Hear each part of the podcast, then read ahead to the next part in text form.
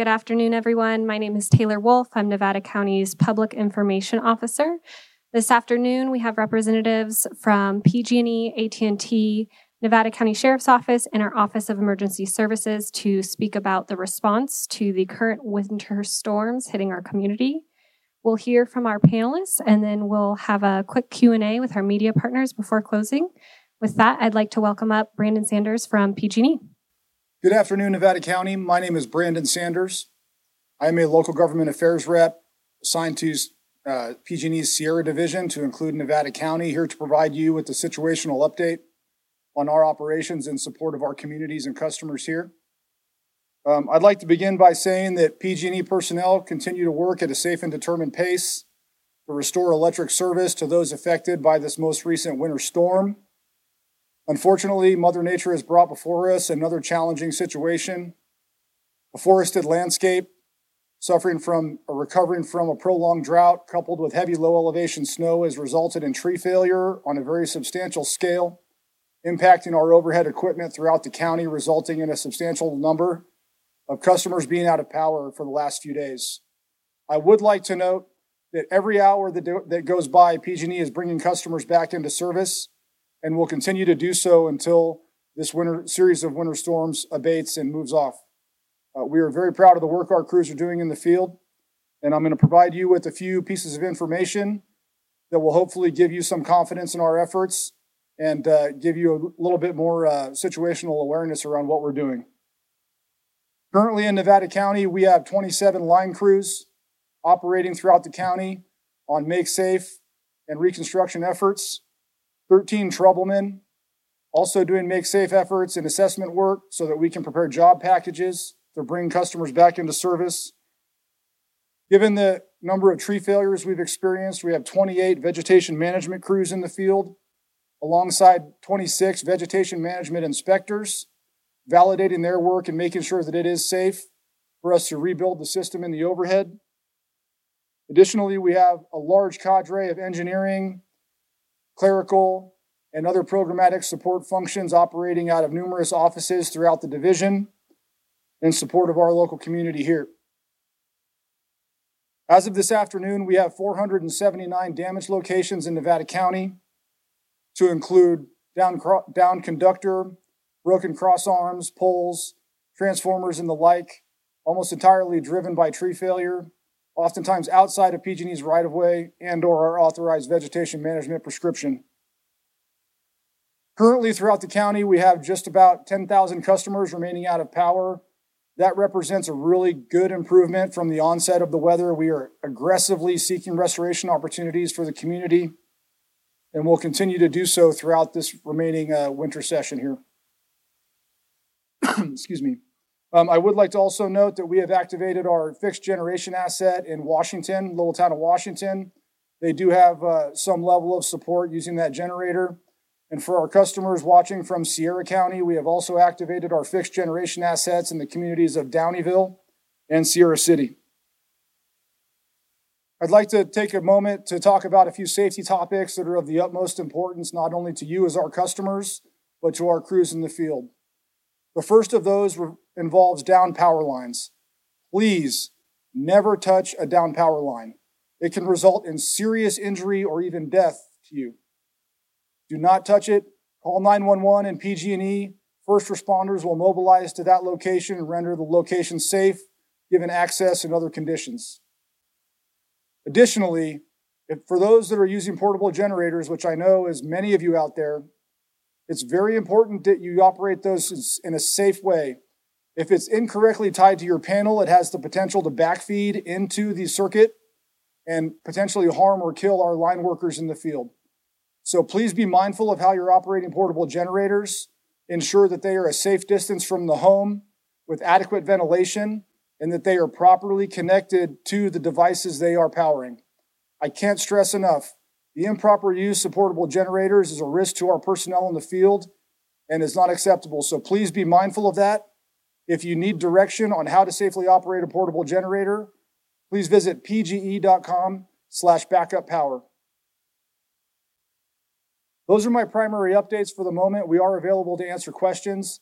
I would just like to end by saying that For all of you out there, we understand it's a frustrating situation, but we're working hard to safely and quickly bring service back to you.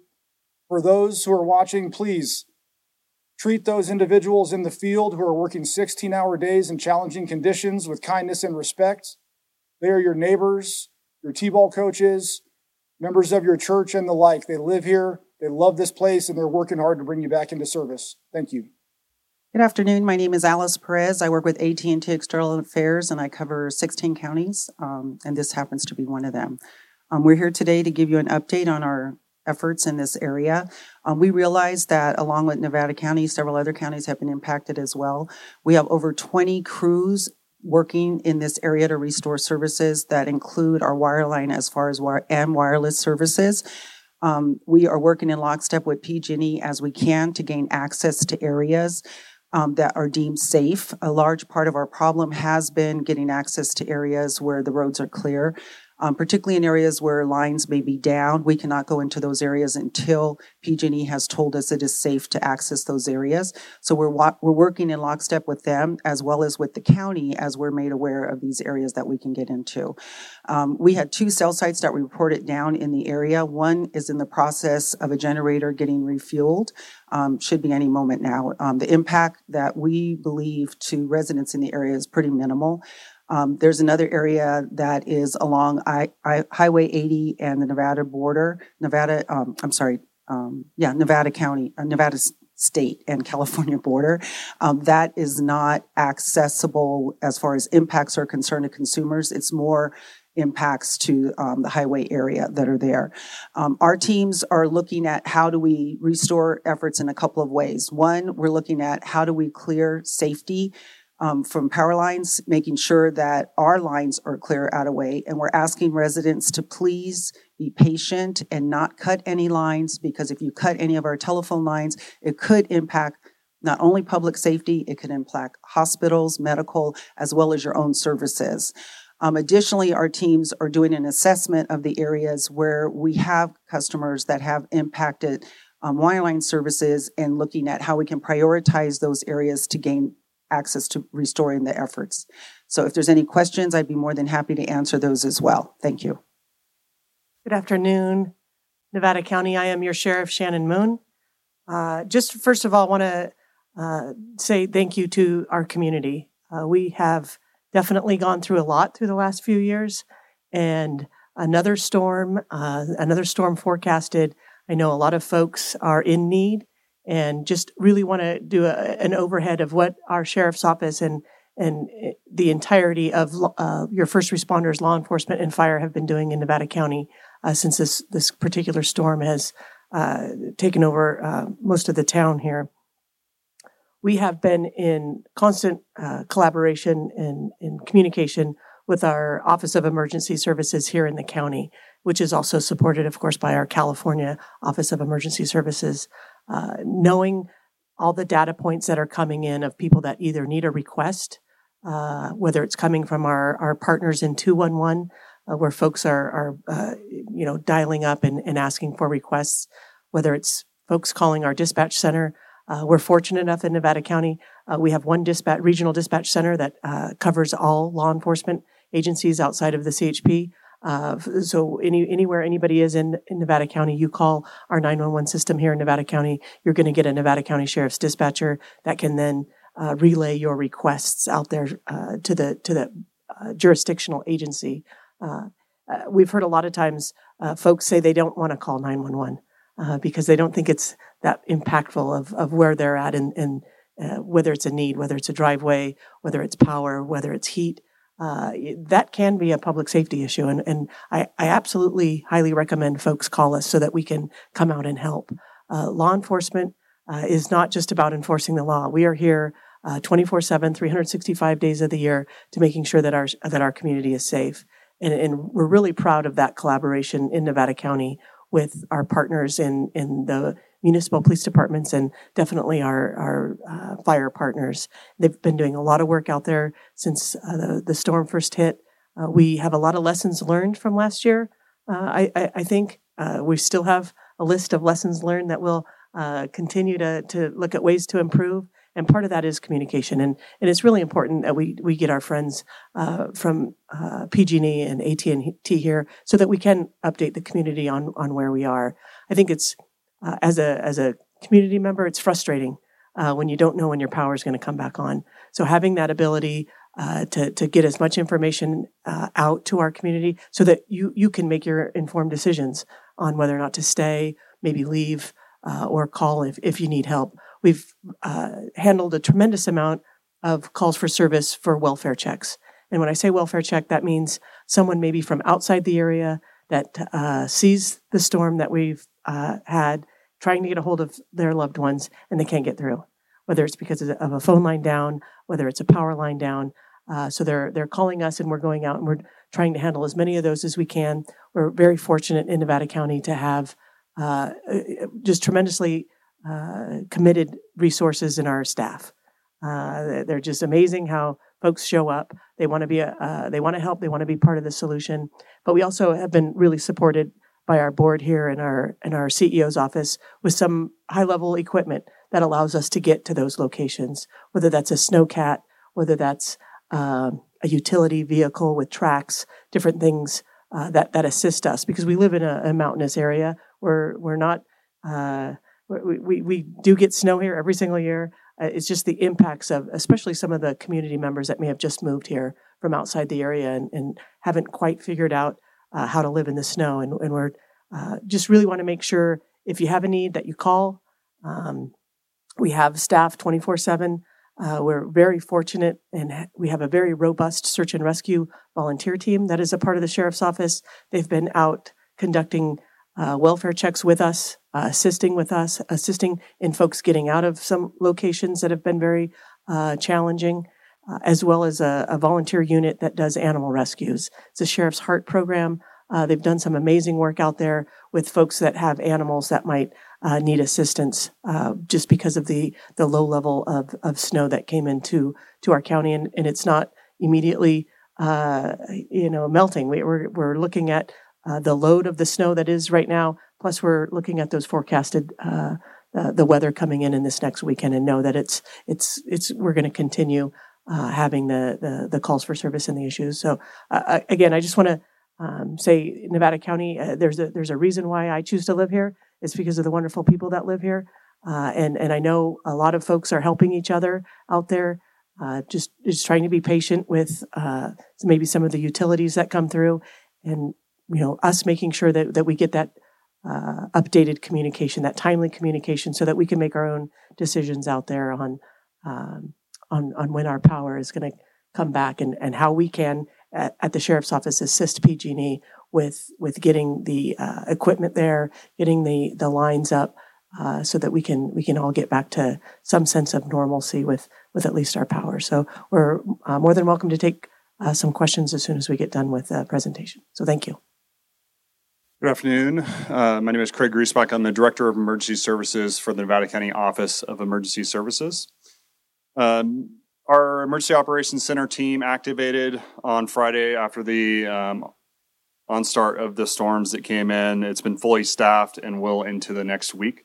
This is a 24 7 operation for response and supportive efforts. We declared a local emergency as well as the governor declaring a state of emergency earlier this week that will be reviewed and ratified by our board next Tuesday, the 7th.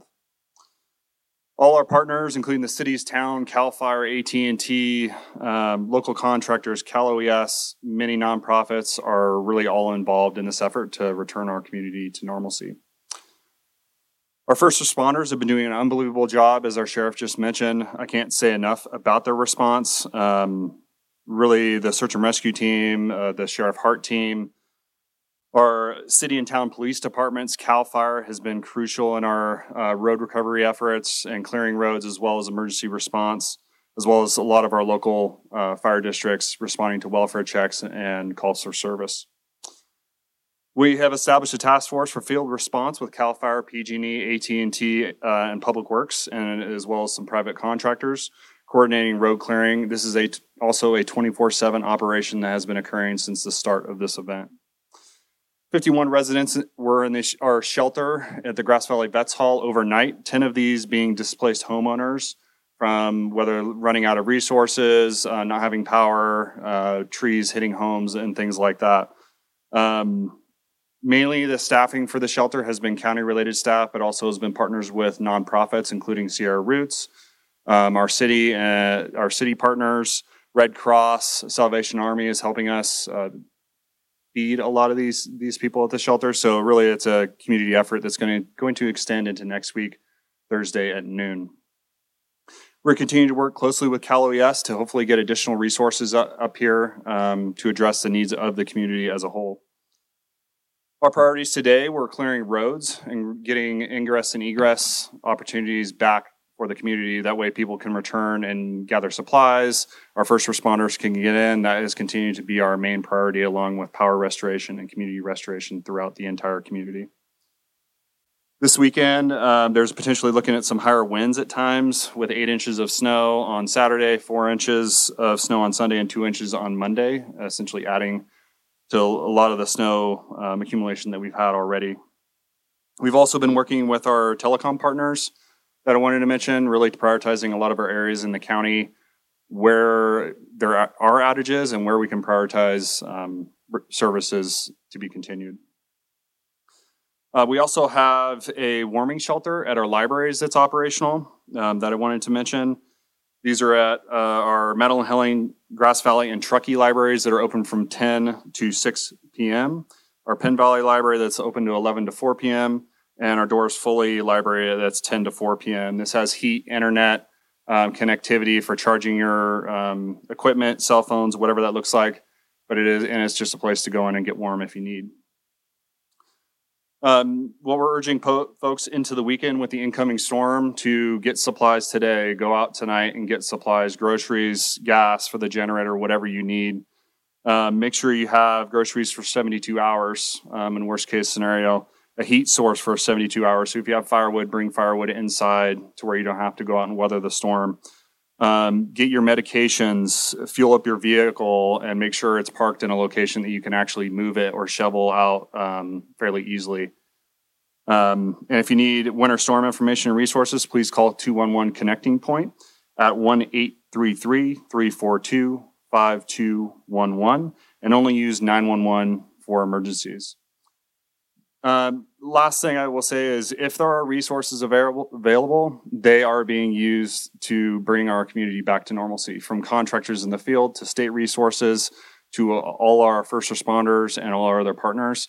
We're attacking this as much as we can with the resources that are available.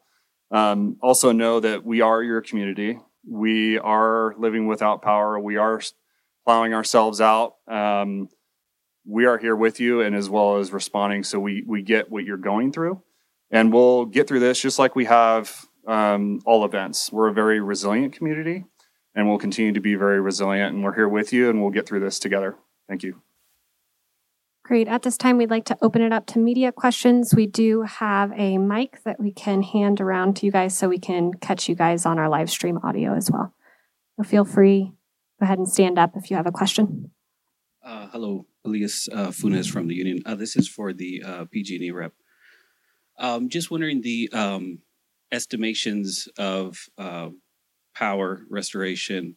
Um, are those taken into account this coming storm? I'm sorry, could you repeat the question? I was The power uh, restorations that uh, estimations of time for restoration of the power that you've given out to folks, um, is that taken into account this coming storm? Um, we're definitely mindful of the incoming weather. I think the estimated times of restoration currently being provided are based on the current status of our estimating job package creation, crew availability, and crew assignment. So if we find that access limitations uh, sort of reinvigorate themselves, we've been challenged by icy roads, inability to get into certain neighborhoods. So if that uh, comes forward, I think it's fair to say that we could have challenges meeting those targets. Um, unfortunately, um, so at this time, we're, we're committed to meeting those timeframes, but depending on the, this incoming weather and the impact it has, it could potentially affect those times. Thank you. Hey, good afternoon. I just wanted to piggyback on that. I'm Claudio Mendonça Sure. here with KVMR. Hi. Kind of two questions. I'll just go ahead and give them to you now at once. Uh, estimated times of restoration, how are those calculated? I've heard reports of people saying, you know, I got a text saying it's going to be a week. 40 minutes later, the power comes off or comes on rather. So, how are those calculated? And then the second question is how do you prioritize which circuits are repaired first? Is there any priority given to communities with elderly folks? Is uh, a rural community lower priority than it would be, say, the, the town center? Thanks. Thank you. Those are two really good questions. I'm going to start with the second one. So, in terms of the priority applied to customer restorations, the singular focus is on life safety initially. So, excuse me. So, uh, senior care facilities, hospitals, um, things of that nature. Those are what we refer to as critical and essential customers, and those are the primary targets and priorities always. Um, and then it's really it's what we call step restoration. So you have your substation. We start from the source and work our way outward.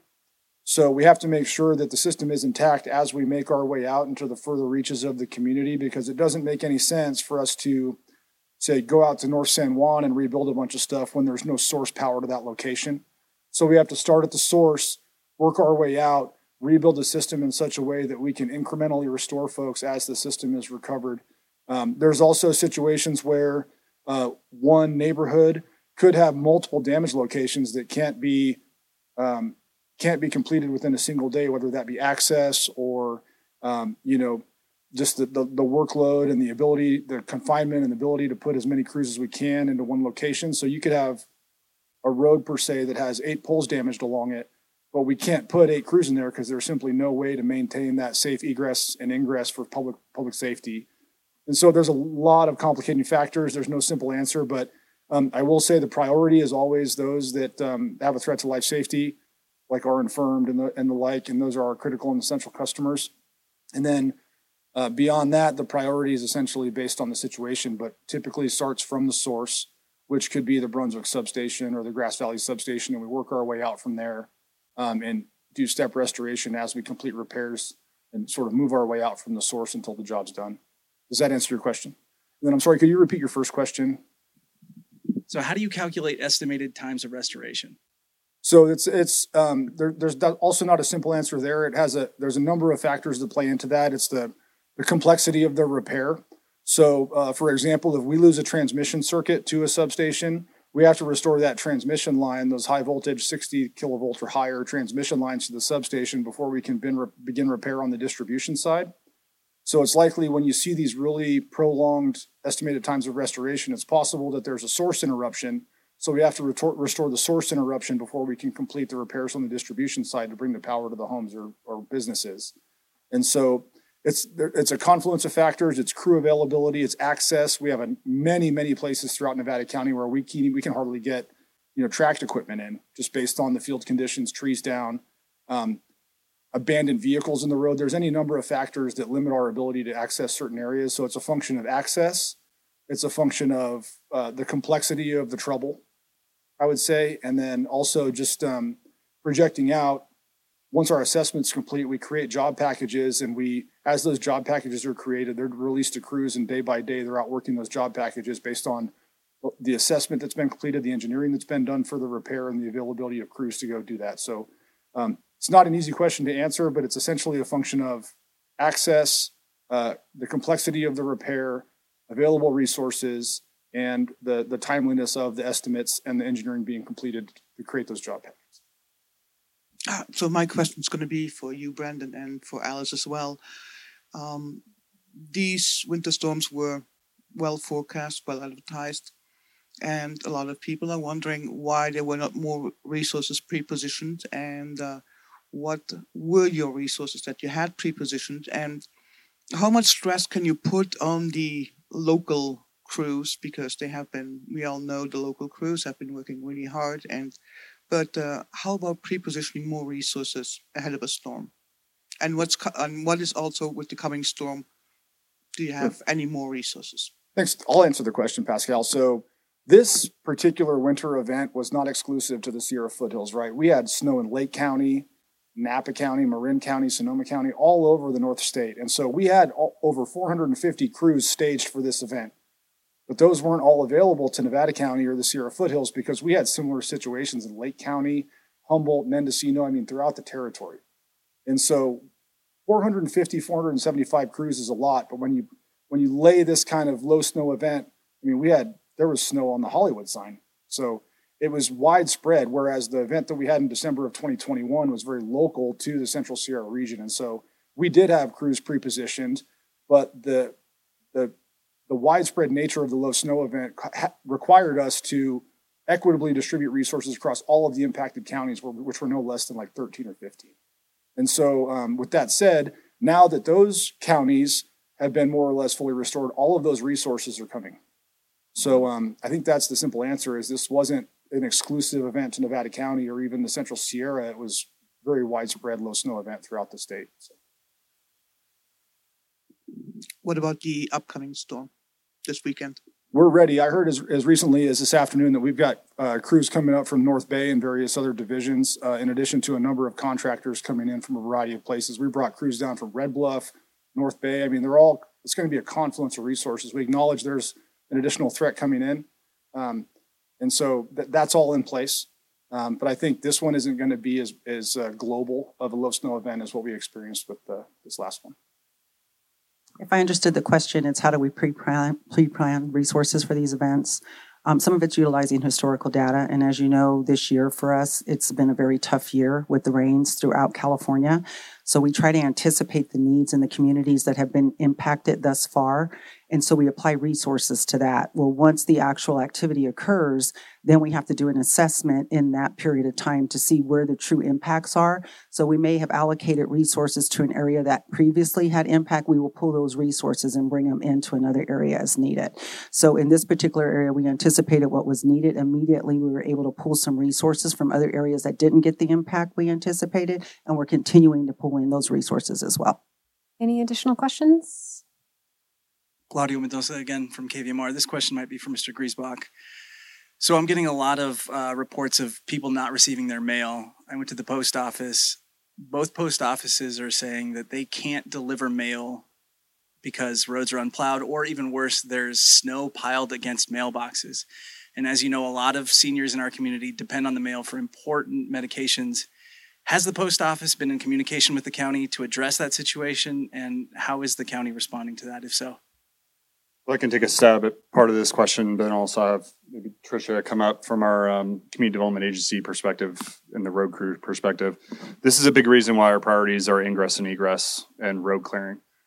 So the services can actually be provided to all the areas in the county, not just emergency access, but for daily services. We're talking about trash service, mail, whatever that looks like. So that's one of the big reasons why that's a priority. Um, we haven't necessarily been in contact with them today as far as from a U.S. Postal Service perspective. But again, we, our focus has been the roadways themselves. We are we are in the process of trying to get additional resources from the state.